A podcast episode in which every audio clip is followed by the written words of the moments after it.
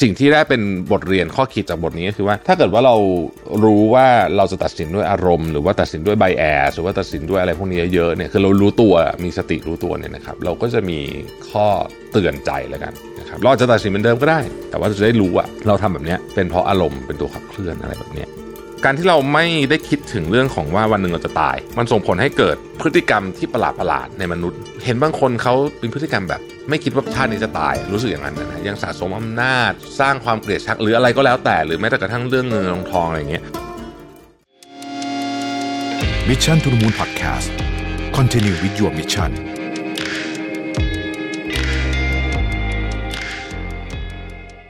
สวัสดีครับยินดีต้อนรับเข้าสู่ Mission to the Moon Podcast นะครับ คุณอยู่กับรวิทยานุสาหะครับเอ่อวันนี้เอาหนังสือเล่มหนึ่งมาชวนคุยกันนะฮะชื่อว่าหนังสือ The Laws of Human Nature นะครับเป็นหนังสือที่ตอนแรกอ่านแล้วก็ตอนเห็นตอนแรกแอบทอเหมือนกันเพราะว่าเล่มมันหนานะฮะแล้วก็ตัวอักษรมันแบบแน่นๆอะนึกออกไหมเปิดมาแล้วมันรู้สึกแบบอืมไม่ค่อยมีกำลังใจเท่าไหร่แต่ก็อ่านนะฮะแล้วก็เออสนุกดีคือมันก็เป็นหนังสือที่ทำให้เราเข้าใจตัวเองมากขึ้นนะแล้วก็ทำให้เรา เข้าใจคนอื่นว่าเขาทำยังไงแบบนี้มากขึ้นเข้าใจนะฮะไม่ได้แปลว่าชอบนะคืออาจจะไม่ชอบเหมือนเดิมมาแล้วแต่ว่าก็เข้าใจมากขึ้น แล้วก็ผมคิดว่าสิ่งที่หนังสือเล่มนี้เขียนเนื่องจากมันยาวนะฮะเขาก็มีเวลาอธิบายในเชิง ในเชิงชวนเราคิดไปด้วยอะว่าสิ่งนี้มันเป็นยังไงบ้างนะฮะแล้วก็มันสามารถมา apply ใช้กับชีวิตเราได้ยังไงบ้างนะครับเอ่อมันแบ่งเป็นบทๆเนาะอันแรกเนี่ยเขาชื่อว่า the law of irrationality นะครับเขาพูดถึงประเด็นที่มนุษย์เราเนี่ยเรามักคิดว่าตัดสินเรื่องต่างๆ ด้วยเหตุผล แต่จริงๆ เราใช้อารมณ์เยอะมาก อารมณ์ความรู้สึกและจิตใต้สำนึก เขายกตัวอย่างในหนังสือเนี่ยคนเขียนเขายกตัวอย่างเรื่องการลงทุนเขาบอกการลงทุนเนี่ยจริงๆเนี่ยถ้าเกิดว่าเราเป็นนักลงทุนที่ใช้เหตุผลเยอะๆมันก็จะต้องมาจากเรื่องของการวิเคราะห์ตัวเลขกราฟอะไรพวกนี้ใช่ไหมฮะซึ่งคนส่วนใหญ่เวลาพูดคำว่าลงทุนมักจะนึกถึงอะไรแบบนี้ วิเคราะห์มูลค่าหุ้นอะไรอย่างเงี้ยแต่จริงๆอะเอาเข้าจริง ๆ แล้วอะนะฮะไอ้วันที่ตัดสินใจจะซื้อจะขายจริงๆเนี่ยส่วนใหญ่เราถูกขับเคลื่อนด้วยความโลภและความกลัว ไม่ใช่เหตุผลจริงๆ ด้วยสาเหตุที่ว่าความโลภและความกลัวเนี่ยมันเป็นแรงขับเคลื่อนที่สำคัญมากของมนุษย์เรานะครับแล้วก็เป็นแรงขับเคลื่อนที่สำคัญมากของตลาดทุนต้องใช้คำนี้แล้วกันนะฮะอาจจะสำคัญกว่ามูลค่าจริงๆ ด้วยซ้ำเวลาคนโลภนะฮะอะไรก็ดูถูกไปหมด เวลาคนกลัวอะไรก็ดูแพงไปหมดนะครับแต่มันไม่ใช่แค่เรื่องพวกนี้ จริง ๆ เราเราใช้อารมณ์ตัดสินใจเรื่องที่เราคิดว่าควรจะเป็นเรื่องที่เราใช้เหตุผลตัดสินใจ เช่น การเลือกงาน อันนี้ก็ใช้อารมณ์เยอะ การเลือกว่าจะซื้อของกับใครนะฮะ พวกนี้ก็เป็นความรู้สึกอารมณ์นะก็บางส่วนเรารู้บางส่วนเราไม่รู้ทีเนี้ยสิ่งที่ได้เป็นบทเรียนข้อคิดจากจากบทนี้ก็คือว่า ถ้าเกิดว่าเรารู้ว่าเราจะตัดสินด้วยอารมณ์ หรือว่าตัดสินด้วยไบแอสหรือว่าตัดสินด้วยอะไรพวกนี้เยอะเนี่ยคือเรารู้ตัวมีสติรู้ตัวเนี่ยนะครับ เราก็จะมีข้อเตือนใจแล้วกันนะครับเราจะตัดสินเหมือนเดิมก็ได้ แต่ว่าจะได้รู้ว่าเราทำแบบเนี้ยเป็นเพราะอารมณ์เป็นตัวขับเคลื่อนอะไรแบบเนี้ยนะครับอะ ข้อที่2คือ the law of narcissism นะครับ narcissism เนี่ยมันเขาบอกว่าอย่างเงี้ยมีทุกคน เพราะว่ามันเป็นหนึ่งในเมคานิกที่ทำให้เราอยู่รอดนะฮะแต่ว่าคนส่วนใหญ่จะมีอยู่ในระดับที่พอไหวคือคอนโทรลได้นะครับก็ไม่ได้เป็นเหตุอะไรร้ายอะไรนะฮะไม่มีเลยอาจจะลำบากซะด้วยซ้ำจริง ๆ แล้ว ทีเนี้ยไอ้ปัญหามันก็จะมีกับเฉพาะคนที่มันมีเยอะเกินไปนะครับมีเยอะเกินไปก็คือแบบว่าไม่ฟังใครฉันเก่งที่สุด นะฉันรู้ทุกเรื่องเรื่องที่ฉันไม่รู้ไม่ไม่ใช่เรื่องสำคัญอะไรประมาณอารมณ์ประมาณนี้นึกออกไหมฮะทีนี้บางคนเนี่ยดันอยู่ในตำแหน่ง หรือว่าอยู่ใน position ที่ชี้เป็นชี้ตายให้คุณให้โทษกับคนจำนวนมากได้ ส่วนใหญ่ก็จะเป็นผู้นำนี่แหละนะครับ ผู้นำที่มีความเป็น narcissist สูงเนี่ยนะอันตรายมาก เพราะว่าจะทำตัวเป็นน้ำเต็มแก้ว ไม่ฟังใครแล้วก็ แล้วก็คิดว่าตัวเองเก่งที่สุดรู้ทุกเรื่องนะครับ ซึ่งมันไม่มีใครหรอกที่เก่งที่สุดรู้ทุกเรื่องเนี่ยนะฮะเราก็จะพาคนจำนวนมากเนี่ยไปสู่ความวุ่นวายได้นั่นเองนะครับหรือต้องใช้คำว่าไปสู่หายนะก็ได้ เพราะฉะนั้นเนี่ยเครื่องมือที่ดีที่สุดในการต่อสู้กับนาร์ซิสซิซึมของเราเองนะไม่ต้องไปสู้ของคนอื่น สู้ของเราเองเนี่ยคือเอมพัตตีฮะนี่คือสาเหตุว่าทำไมเราจะได้เวลาเราอ่านหนังสือพวกเรื่อง ทักษะของผู้นำเนี่ยเขาก็บอกว่าเอมพัตตีเนี่ยเป็นทักษะที่สำคัญมากสำคัญมากกว่าฝีมือเรื่องการทำงานของคุณอีกนะฮะอันที่ 3 คือเรื่องของ role playing the the law of role playing นะฮะในที่นี้หมายถึงว่าในสังคมเนี่ยเรามีหมวกหลายใบนะครับ เราอาจจะอยู่ที่ทำงานเราก็เป็นหัวหน้านะฮะกับบ้านเราก็เป็นพ่อแม่อะไรเงี้ยนะคือแต่ละหมวกเนี่ยเขาก็บอกว่า 1 คือมันต้องแยกกันนะครับ ว่าเรามีหมวกหลายใบ2นะครับหมวกส่วนใหญ่เนี่ยมันชั่วคราวเพราะฉะนั้นอย่าไปยึดติด นะฮะบางอันอาจจะไม่ชั่วคราวบางอันอาจจะไปตลอดแต่ว่า คือเราต้องรู้ว่าตอนนี้เราจะสวมหมวกอะไรอยู่นะครับสมมติเป็น CEO ใช่ไหมตอนอยู่ที่ทำงานนะคุณต้องสวมหมวกซีอแต่กลับบ้านสอนหนังสือลูกอย่างเงี้ยนะฮะ เป็นคุณพ่อเนี่ยสอนหนังสือลูกเนี่ยต้องใส่หมวกคุณพ่อนะจะไปใส่หมวกซีอสอนหนังสือลูกนึกนึกภาพใส่หมวกซีอแล้วไปสอนหนังสือลูกนะฮะคือมันเหมือนกับเวลาเราคุยงานกับกับกับทีมอย่างเงี้ยเฮ้ยมันคนละแบบถูกไหมมันจะใช้วิธีการเดียวกันก็ไม่ได้นะครับเป็นเรื่องธรรมดาที่มนุษย์เราจะมีหมวกหลายใบมากๆนะฮะอย่างไรก็ดีเนี่ยนะครับสิ่งที่หนังสือเล่มนี้เขียนก็คือว่าอย่าไปยึดติดกับพวกนี้ นะครับเพราะว่าอายกตัวอย่างหมวกใบที่มีอำนาจให้อำนาจเรานะครับไม่ว่าจะเป็นหมวกของหัวหน้า ไม่ว่าจะเป็นหมวกของผู้นำอะไรพวกนี้เนี่ยพวกนี้ชั่วคราวทั้งสิ้น เดี๋ยวมันก็ไป แต่คนที่มีปัญหาคือคนที่คิดว่าไอ้หมวกเนี่ยคือตัวตนของเราเองอ่าเนี่ยคือสิ่งที่เขาอยากจะบอก ถ้าเราเมื่อไหร่เราคิดว่าหมวกเป็นตัวตนของเราเอง เดี๋ยวปัญหามาแน่นอน เพราะว่าวันหนึ่งเมื่ออำนาจหายไปสมมตินะเราจะรับไม่ได้ เราก็จะรู้สึกว่าเฮ้ยทำไมตัวตนเรามันมีต้องมีอำนาจสิจริงๆแล้วมันไม่ใช่มันคือหมวกนะฮะมันถูกถอดออกไปแล้วนะครับ สิ่งที่เราเสามารถเรียนรู้จากเรื่องนี้นะฮะก็คือว่าบทบาทของเราก็คือบทบาทที่เราเล่นณเวลานั้นๆนะครับ แล้วมันไม่ใช่ตัวเรา ให้เตือนสติตัวเองไว้แบบนี้นะครับ ข้อที่สี่คือ the law of compulsive behavior คำว่า compulsive behavior เนี่ยคือสิ่งที่คุณทำแบบด้วยความเคยชิน โดยไม่ได้คิดเยอะด้วยความเคยชินนะครับ มันจะมีแพทเทิร์นนะฮะของของสิ่งที่เราทำเลย เช่น อันเรื่องนี้จะทำให้เรา ฉุนขาดเราก็จะเป็นอย่างเงี้ยนะฮะคือถ้าเกิดเจอไอ้เรื่องเนี้ยมันก็จะเป็นอย่างเงี้ยตลอด ในหนังสือเนี่ยเขาก็จะบอกว่าไอ้ compulsive behavior ของเราเนี่ยนะฮะพฤติกรรมที่เราทำไปโดยที่ความเคยชินเนี่ยมันมาจากประสบการณ์แล้วก็อดีต โดยเฉพาะวัยเด็กช่วงที่เราเติบโตขึ้นมานะฮะมันมันถึงเป็นช่วงที่สำคัญมากเลยเขาเลยบอกว่าประสบการณ์วัยเด็กเนี่ยมันจะมันจะปูสิ่งที่เหลือทั้งหมด ในชีวิตเราได้นะครับ เช่น คนที่โตมาในสภาพแวดล้อมที่วุ่นวายมีแต่ความขัดแย้ง ก็มีแนวโน้มที่จะสร้างสภาพแวดล้อมของตัวเองให้มันวุ่นวายและมีแต่ความขัดแย้งในตอนโตด้วย โดยไม่รู้ตัวนะคือทำไปโดยไม่ได้รู้ตัวเพราะถ้ารู้ตัวคงไม่ทำถูกไหมฮะเพราะฉะนั้นเนี่ยถ้าเราเข้าใจแพทเทิร์นนี้คือเรารู้ว่าเฮ้ยไอ้แพทเทิร์นนี้มันมีอยู่ในตัวเราจริงๆนะครับเราจะต้องทำงานเพื่อที่จะเปลี่ยนมันให้ได้ หาวิธีการแก้ไขให้ได้ ซึ่งต้องบอกว่า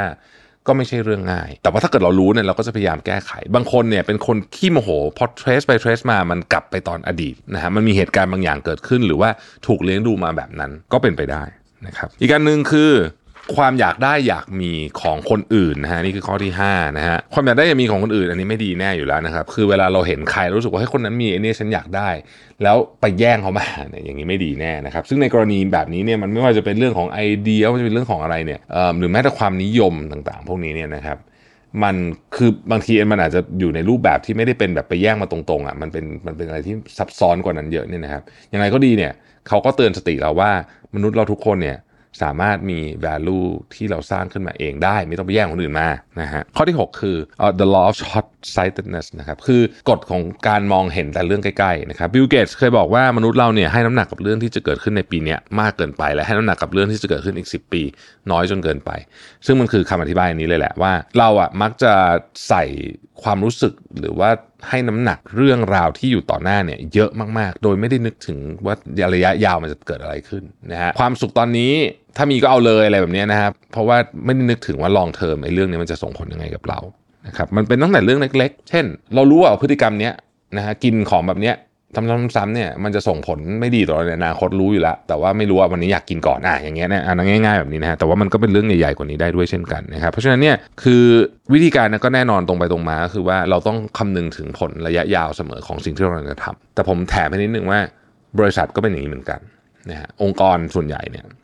เนื่องจากเราถูกวัด performance ราย quarter ถูกไหมฮะ เวลาเราดูดูแบบไตรมาสนี้กับไตรมาสที่แล้วเติบโตเท่าไหร่ อ่า นี่คือตัวเลขที่แบบคนต้องดูนะฮะ แล้วมันก็เป็นสิ่งที่เหมือนฝังอยู่ในหัวเลยนะ โดยเฉพาะถ้าเกิดว่าคุณเป็นผู้บริหารบริษัทมหาชนเนี่ย ก็จะคุ้นกับไอ้ quarter to quarter growth อะไรพวกนี้ year on year growth เนี่ยนะฮะ ซึ่งไม่ว่าจะเป็น quarter to quarter หรือว่า year on year เนี่ยอันนี้ถือว่าเป็นระยะสั้นหมดเลยนะ เพราะว่าเขาไม่ได้หมายความว่าเป้าระยะสั้นไม่สำคัญ เพียงแต่ว่าต้องต้องต้องคิดเสมอว่ามันจะมีของบางอย่างบนโลกนี้ที่ เมื่อทำแล้วนะฮะมันจะดีระยะสั้นดีกับเราในระยะสั้น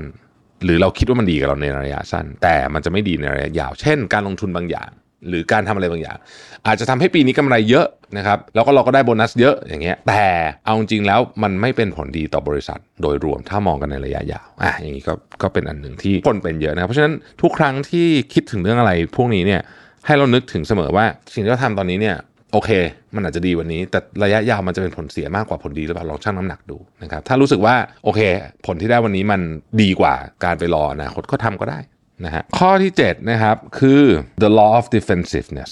นะฮะหรือว่าการปกป้องภาพลักษณ์ของเราเอง ปกป้องความเป็นตัวเรานะฮะซึ่ง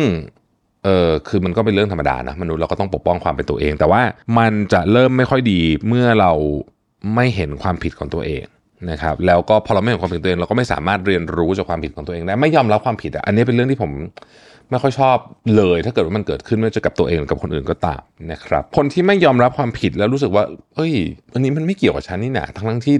ลึกๆเรารู้แหละว่าเป็นความผิดของเราแต่มันเหมือนกับพูดออกมาไม่ได้มันอีโก้มันค้ำคออยู่นะครับเขาพูดถึงในหนังสือก็พูดถึง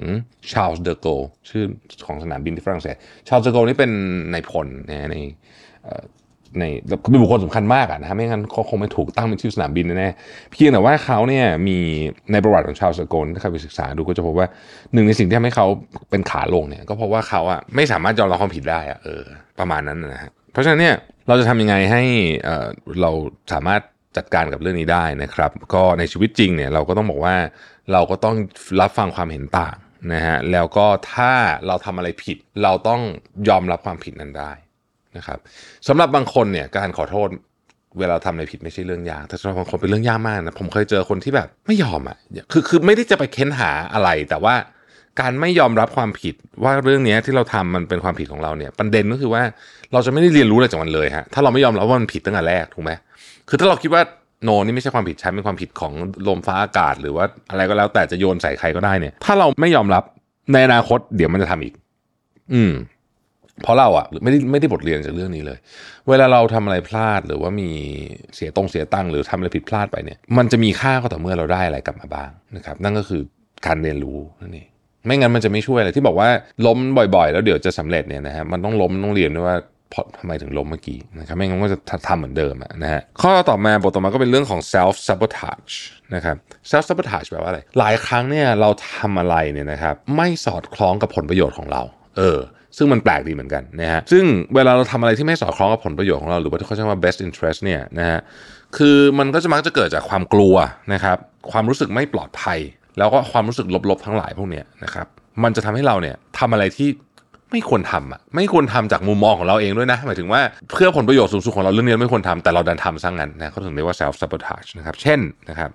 ในนี้เขายกตัวอย่างริชาร์ดนิกสัน นะฮะริชาร์ดนิกสันแน่นอนฮะใครนึกถึงริชาร์ดนิกสันเนี่ยก็ต้องนึกถึงวอเตอร์เกตใช่ไหมไอ้วอเตอร์เกตเนี่ยก็ทำให้ในที่สุดริชาร์ดนิกสันก็ต้องก็ต้องลาออกนะฮะตอนนั้นจะถูก impeach แต่ว่าเขาก็ลาออกไปก่อน ถ้าใครเคยดูสารคดีไอ้วอเตอร์เกตเนี่ยเขาก็จะพูดในทำนองที่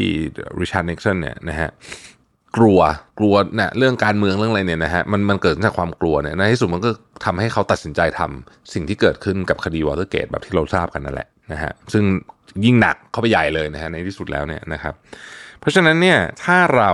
อยากจะจัดการเรื่องนี้ของเรา เราก็จะต้องดูว่าเออความกลัวของเราเนี่ยนะฮะแล้วก็ความรู้สึกไม่ปลอดภัยไม่เอ่อไม่ comfortable อะไรพวกนี้เนี่ยมันส่งผลต่อพฤติกรรมอะไรของเราบ้างนะฮะและพฤติกรรมเหล่านั้นเนี่ยมันเป็นลักษณะ self sabotage หรือเปล่า คือทำร้ายตัวเองหรือเปล่านะครับเพราะถ้าเป็นก็ต้องเรียนรู้นะที่จะจัดการกับเรื่องพวกนี้ ข้อที่9คือ the law of repression คือ อันนี้คือการกดนะ repress คือการกดใช่ไหมทีเนี้ยคือเขาบอกว่ามนุษย์เราเนี่ยนะครับเป็นส่วนหนึ่งของสังคมอ่าเพราะว่าเหมือนที่เราคุยกันบ่อยๆสมัยตอนที่เราเป็นมนุษย์ถ้ำอะถ้าเราไม่เป็นส่วนหนึ่งของเผ่าหรือสังคมในตอนนั้นเนี่ยเราจะไม่มีชีวิตรอดเราจะตาย เพราะว่าเราจะโดนเสือกิน เราจะคือถ้าเราไม่เป็นส่วนหนึ่งของเผ่าอะเราตายแงนะฮะโอกาสรอดชีวิตนี่มันน้อยมาก แต่ตอนนี้มันไม่เป็นอย่างนั้นแล้วนะตอนนี้มันเป็นอีกรูปแบบหนึ่งแล้วนะครับแต่ว่าไอความรู้สึกหรือสัญชาตญาณอันนี้เนี่ยก็ทำให้เรา ยังคงบางทีต้องกดอะไรบางอย่างของตัวเองไว้ ซึ่งก็ไม่ใช่เรื่องแย่ซะเสมอไปนะ เพราะว่าใน personality บางอย่างของเรา มันอาจจะไม่ดีก็ต้องกดไว้ก็ต้องถูกต้องแล้ว แต่ว่ามันจะเป็นปัญหาก็ต่อเมื่อมันทำเยอะจนเกินไปนะครับศิลปินหลายคนในอดีตเนี่ยซึ่งสังเกตมันจะมีศิลปินเยอะมากถ้าเราไปอ่านนะที่เขาต้องประสบกับสภาวะซึมเศร้า เพราะว่าเขาไม่สามารถ express ความคิดสร้างสรรค์ของเขาออกมาได้ เพราะณขนาดนั้นมันอาจจะ ไม่เป็นนอมของสังคม แล้วมันไม่ใช่แค่ศิลปินหรอกคนทั่ว ๆ ไปก็เป็นเหมือนกันนะครับ แล้วพอมันไม่ได้อะพอมันไม่สามารถที่จะแสดงความเป็นตัวตนออกมาได้เนี่ยนะครับ มันก็จะเกิดชีวิตที่ไม่พึงพอใจ แล้วก็ส่งผลต่อเรื่องอื่นมากมายนะฮะถ้าเราไปอ่านประวัติของศิลปินดัง ๆ หลายคนเนี่ยนะครับ เราก็จะพบว่าไอสาเหตุเนี้ยที่ผมพูดไปเมื่อกี้มันเป็นสาเหตุที่ทำให้เขาในที่สุดกลายเป็นคนเป็นโรคซึมเศร้า หรือมีอาการทางจิตด้วยซ้ำเนี่ยนะครับ อันนั้นคือเคสที่ค่อนข้าง extreme นะฮะแต่ต้องบอกว่าอย่างนี้นะยุคนี้ดีขึ้นเยอะอะพูดจริง คือยุคนี้เราสามารถเป็นตัวเองได้เยอะขึ้นเยอะมากนะครับเทียบกับยุคก่อนนะฮะเพราะฉะนั้นก็ใช้ประโยชน์จากมันบ้างนะครับ ทีนี้ถ้าเรายอมรับแล้วก็พยายามอินทิเกรตทุกทุกบุคลิกภาพของเราหรือว่าความรู้สึกของเราต่างๆนานาพวกนี้เนี่ยเราก็จะมีชีวิตที่เขาใช้คำว่าออเทนติกอะซึ่งผมว่าคำนี้มันแปลตรงตัวที่สุดแล้วคือ ชีวิตที่เป็นของแท้นะฮะเป็นตัวเราแท้ๆซึ่งก็คงจะเป็นชีวิตที่ดีกว่าการ ไม่เป็นตัวเราแล้วเป็นแบบที่คนอื่นบอกให้เป็นนะฮะข้อ 10 คือกฎของความอิจฉาครับเขาบอกโอ้โหอันเนี้ยพลังของความอิจฉาเนี่ยมันเยอะมากแล้วพอมีความอิจฉาขึ้นมาเนี่ยนะฮะพลังของมันเนี่ยกลบเหตุและผลและความดีงาม และอะไรพวกนี้ทั้งหมดทั้งมวลเลยนะครับ และบางทีอะส่งผลให้เกิดเขาใช้คำว่า destructive behavior คือพฤติกรรมที่แบบทำลายล้าง นะฮะทำลายล้างนะครับ ในที่สุดแล้วเนี่ยมันจะเจ๊งกันลาบเป็นหน้ากลองเลยทีเดียวนะฮะคือมันจะเสร็จหมดเลยคือมันไอคนที่เราไปอิจฉาเขาก็จะโดนได้รับผลกระทบเราก็จะได้รับผลกระทบด้วยนะครับการบริหารจัดการความอิจฉาเนี่ยจึงจึงสำคัญมาก แล้วก็เป็นหนึ่งในสิ่งที่สำคัญที่สุดในการบริหารจัดการความสัมพันธ์ระหว่างบุคคลด้วยนะฮะข้อ11คือกฎของความยิ่งใหญ่หรือว่าความรู้สึกว่า ฉันแม่งโคตรเจ๋งเลยนะฮะ คือประมาณแบบว่าคนที่ทำอะไรสำเร็จมาติดติดติดกันเนี่ยนะฮะ มันมีแนวโน้มว่าจะรู้สึกว่าโอ้โหฉันแม่งแบบ indestructible อะไม่มีทางแพ้ไม่มีทางพ่ายนะฮะ แล้วก็คิดว่าทำอะไรก็เก่งไปหมด นะครับในหนังสือเล่มนี้ยกตัวอย่างของ Howard Hughes นะครับหนึ่งในมหาเศรษฐีที่คือรวยมากๆของอเมริกานะครับแล้วก็ตอนหลังจบไม่ค่อยสวยสักเท่าไหร่ ก็มีหลายเรื่องนะจริงๆ ตอนนั้นมันก็มีเรื่องของเอ่อที่เขาเป็น OCD เป็นอะไรด้วย ถ้าใครสนใจนะไปดูหนังเรื่อง Aviator นะครับเอ่อ Leonardo DiCaprio เล่นผมจำไม่ค่อยได้แล้ว ตอนนั้นดูแบบไม่ได้ตั้งใจดูแต่ว่าจำได้ว่าแบบช่วงหลังอะเขาค่อนข้างจะดาว เลยไปเยอะแต่มันมีเรื่องหนึ่งก็คือพอเขาลงทุนในเขาทำ Trans World Airline TWA เจ๊งไปแล้วตอนนี้แต่ว่าตอนนั้นที่เขาทำเนี่ยมัน success มาก แล้วเขาเลยคิดว่าเขาทำทุกอย่าง success หมดแน่นอนเขาเลยไปทำอะไรเยอะแยะมากมายเลย ซึ่งหลายอย่างที่เขาทำหลังๆเนี่ยมันไม่ work นะฮะแล้วก็ตัดสินใจแบบมั่นใจมากๆอะก็เลยทำอะไรที่มันเสี่ยงมากๆนะฮะแล้วมันก็เลยเป็นจุดเริ่มต้นที่ทำให้ธุรกิจเขามันก็เริ่มไม่ค่อยดีไม่ต้องบอกว่ายิ่งคุณเก่งเท่าไหร่เนี่ยสิ่งที่คุณต้องท่องไว้เลยต้องมีสองคำหนึ่ง ความถ่อมตัวนะครับ ความถ่อมตัวสองนะฮะคือคุณมั่นใจและถ่อมตัวในเวลาเดียวกันได้นะครับสองก็คือ คุณจะต้องมีคล้ายๆ กับเขาเรียกว่าฟีดแบ็กลูปอะก็คือคุณต้องมีคนที่สามารถคอยเตือนคุณได้เสมอ เมื่อคุณอาจจะหลงไปทางใดทางหนึ่งมากจนเกินไปนะครับ ปัญหานี้จะเกิดขึ้นเยอะมาก เวลาคนเก่งๆทำอะไรสำเร็จเยอะ นะครับจะเกิดไปไอ้เรื่องนี้ขึ้นมาได้เยอะ ข้อที่2เป็นเรื่องของ gender rigidity นะฮะคือความเชื่อเดิมว่าผู้หญิงทำได้แบบนี้ผู้ชายทำได้แบบนี้อะไรเงี้ยหนังสือเขาบอกเฮ้ยไอ้นี่มันเป็นความคิดแบบโบราณสุดๆนะในความเป็นจริงแล้วเนี่ยทุกวันนี้เนี่ยสิ่งที่ดีที่สุดคือเราต้องเอาลักษณะของที่เป็นเทรดเด่นๆของผู้หญิงผู้ชายเนี่ยนะฮะเอามาใช้แล้วก็ต้องรู้ว่ามันไม่มันไม่ได้เป็นแบบจะไปคิดว่าผู้หญิงทำแบบนี้ได้ทำไม่ได้หรือว่าผู้ชายต้องทำแบบนี้ผู้ชายไม่ต้องทำแบบนี้ อันนี้มันแบบมันไม่เวิร์กล้วมันควรจะทำไงก็ได้ให้ ของพวกนี้เนี่ยมันเป็นสิ่งที่เมื่อไปถึงเวลาที่ต้องใช้ต้องดึงเรื่องนั้นออกมาใช้ได้ต่างหากนะครับ คือเราจะนึกออกนะมันจะมีภาพแบบสมมตินะสมัยอดีตผู้ชายจะต้องแบบไม่ทำงานบ้านอะไรอย่างเงี้ยหรืออะไรคือทำงานบ้านจะรู้สึกแบบแปลกๆก็คือ อะไรอย่างเงี้ยนะจนกระทั่งถึงว่าความเชื่อว่าผู้ชายจะต้องอถ้าเกิดเป็นเรื่องที่ aggressive อะต้องใช้ความรุนแรงอะไรแบบนี้ในการจัดการต้องเป็นหน้าที่ของผู้ชายอะไรแบบนี้นะหรืออะไรอย่างเงี้ยคือมันก็ไม่ใช่แบบนั้นไปสักทีเดียวแล้วในในในทุกวันนี้นะครับเพราะฉะนั้นเนี่ย ผมว่าอันนี้ค่อนข้างชัดเจนนะ คือยิ่งผ่านไปอะเรื่องนี้คนเข้าใจมากขึ้น ซึ่งเป็นเรื่องที่ดี ข้อบทต่อไปคือ the law of aimlessness ก็คือบอกว่าชีวิตคนเราต้องมีเป้าหมาย คือถ้าชีวิตคนเราไม่มีเป้าหมายเนี่ยมันจะเป็นชีวิตที่กลวงและว่างเปล่าสุดๆ เป้าหมายจะเป็นอะไรก็ได้แต่ต้องมีนะฮะ คือเขาก็ยกตัวอย่างพวกนักเคลื่อนไหวนักอะไรเขาบอกว่าเนี่ยคนที่ใช้ชีวิตมีเป้าหมายเนี่ยนอกจากเขาจะทำอะไรสำเร็จแล้วเนี่ยนะฮะมันทำให้ชีวิตเขามันมันมีค่ามันมีแรงจะตื่นมาด้วยอะ นะครับในนี้รู้สึกจะพูดถึงมาร์ตินลูเธอร์คิงจูเนียร์อะไรเงี้ยซึ่งก็แน่นอนนะมันก็เป็นตัวอย่างที่แบบอลังการสุดๆเนี่ยนะฮะแต่ผมคิดว่าอย่างนี้ คือแม้แต่เราเป็นธรรมดาธรรมดาของเราพวกเนี้ยนะฮะผมคิดว่าเราก็ควรจะต้องมีเป้าหมายแบบทุกวันนะเพราะมันทำให้เราแบบ คือถ้าไม่มีชีวิตมันจะ autopilot มันจะจืดแบบ เหนื่อยๆอย่างเงี้ยฮะแต่ถ้าเรามีเป้าหมายโดยไม่ต้องทำอะไรแบบใหญ่โตอลังการก็ได้เช่นอะวันนี้เราจะช่วยคนสักสามคนช่วยเรื่องเล็กๆน้อยๆอะไรก็ได้ช่วยถือของก็ได้อะไรก็ได้เนี่ยนะฮะมันก็จะทำให้เราผมว่าชีวิตมันลื่นรมกว่าเออการมีเป้าหมายเนี่ยทำให้ชีวิตลื่นรมกว่า เวลาเราพูดคำว่าเป้าหมายหลายคนก็อาจจะนึกถึงแบบเรื่องอะไรที่มันใหญ่ๆโตๆแบบต้อง success นู่นนี่แต่จริงๆไม่มันไม่ต้องเป็นอย่างนั้นก็ได้นะคือมันก็แค่เนี่ยสมมติอ่าวันนี้อยากช่วยคนสักสามคนนะฮะไม่ต้องช่วยอะไรใหญ่โตก็ได้ลองดู นะฮะว่าเออทำสำเร็จไหมบางทีแค่ทำแค่นี้เราก็แฮปปี้ละ14 คือ the law of conformity นะครับคือคล้ายๆกับอันเมื่อกี้ที่เราพูดไว้คือว่า เนื่องจากว่าเราอะจำเป็นจะต้อง หรืออย่างน้อยที่สุดเรารู้สึกว่าเราจำเป็นที่จะต้องเป็นส่วนหนึ่งของกลุ่ม เป็นส่วนหนึ่งของสังคมนะฮะเพราะฉะนั้นเนี่ยเราก็เลยบางทีมีไอเดียหรือมีอะไรเนี่ย เราก็แบบ อืม ไม่เอาอะอืมเดี๋ยว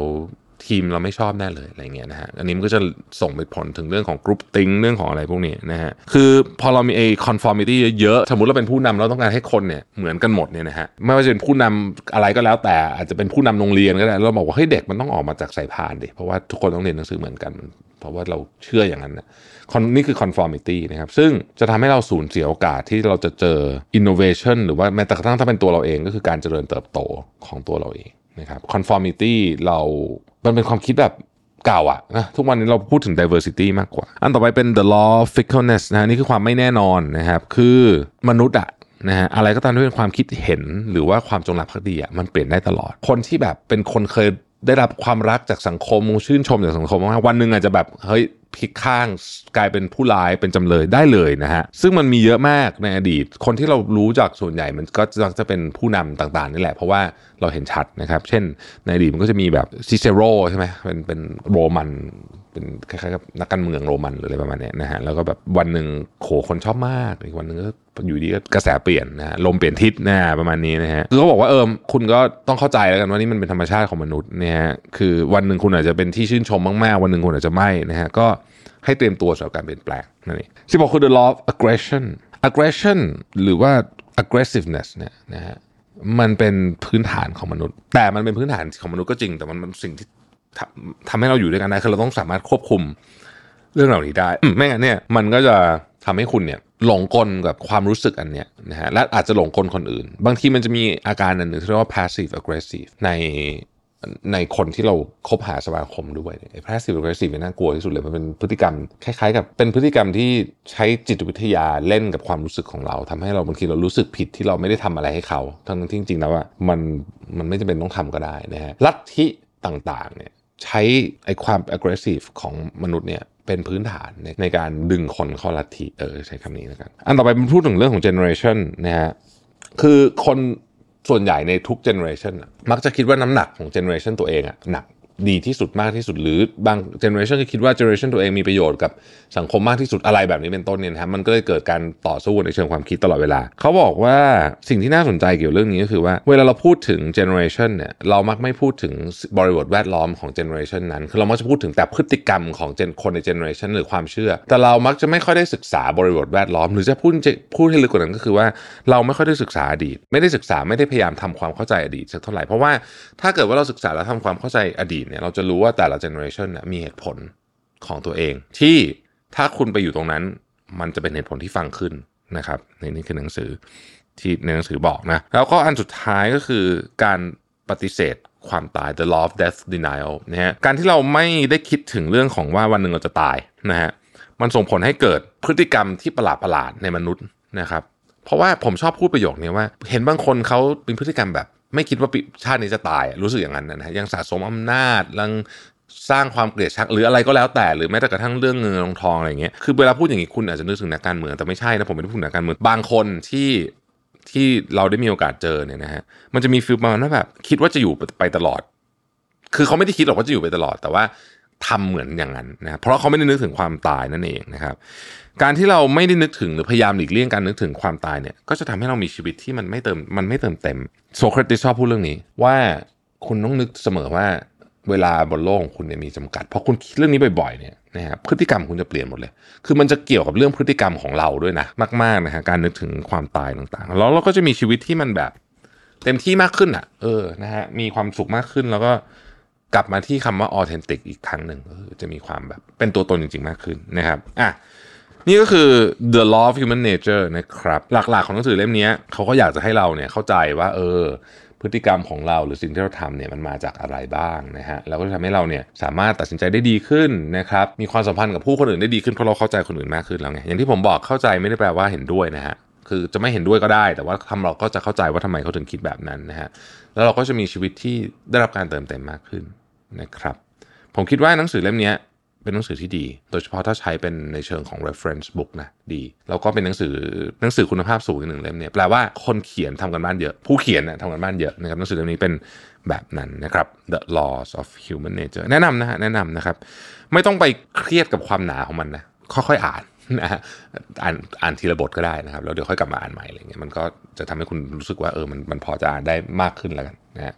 ขอบคุณที่ติดตามนะครับเราพบกันใหม่พรุ่งนี้ครับ สวัสดีครับ Mission to the Moon Podcast Continue with your mission